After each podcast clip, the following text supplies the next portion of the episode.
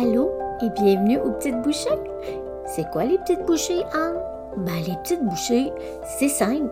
C'est des courtes séquences de podcast, 5 minutes max. Mon but, c'est de communiquer de l'information pertinente que tu pourras appliquer soit dans ta vie, à ta santé, ton mindset ou même pour cuisiner.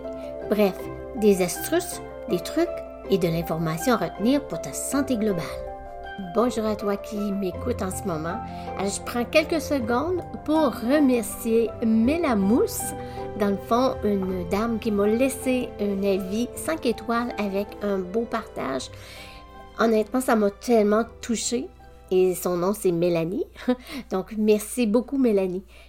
En fait, je vous lis ce qu'on m'a écrit. Merci de partager votre expérience de la mie imposée avec laquelle nous vivons, la fibromyalgie apprendre à l'aimer, à l'inviter ou la rejeter, accepter de lui parler ou de la connaître. Super podcast pour moi.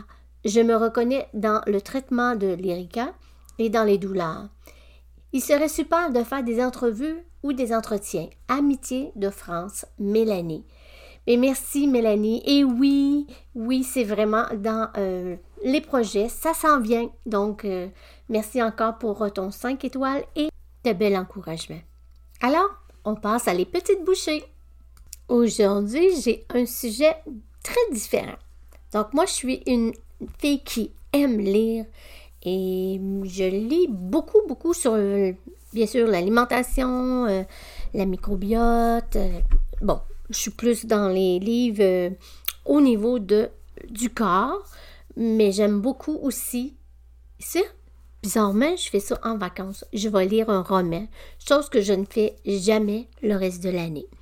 Mais suite à ce que j'ai lu dernièrement, je vous partage quelque chose de super intéressant qui a complètement changé cette vision de faire, de lire seulement en vacances des, des petits livres de romans. Est-ce que vous avez déjà entendu parler du pouvoir de la lecture quotidienne de 30 minutes? Vraiment, c'est quelque chose de nouveau que je viens de découvrir. Dans le fond, ça peut considérablement réduire le stress, puis même apaiser le système nerveux. Ben ça, c'est quelque chose qu'on souhaite tous quand on, souffre de la fibromyalgie et j'oserais dire même le plus commun des mortels. Hein. Euh, le stress, c'est un facteur de vie très intense depuis plusieurs années. Donc, pourquoi ça fait ça? Ben, parce que la lecture, ça nous offre une évasion qui est positive du stress quotidien. En plongeant dans un livre, souvent l'esprit se perd, puis ça rend bien difficile de focaliser sur tous nos soucis. Donc voilà, cette immersion dans la lecture, ça peut non seulement nous aider à réduire l'anxiété, nous rendre plus de bonne humeur, mais ça l'aide aussi pour les symptômes digestifs. Hein? On aurait dû penser ça, mais c'est très logique parce que quand tu es stressé, tu digères moins bien. Cependant, ici, on a un petit détail très important qu'il faut garder en compte. C'est le choix de livre que nous allons faire. On doit opter pour quelque chose qui est agréable, qui est léger, qui est intéressant.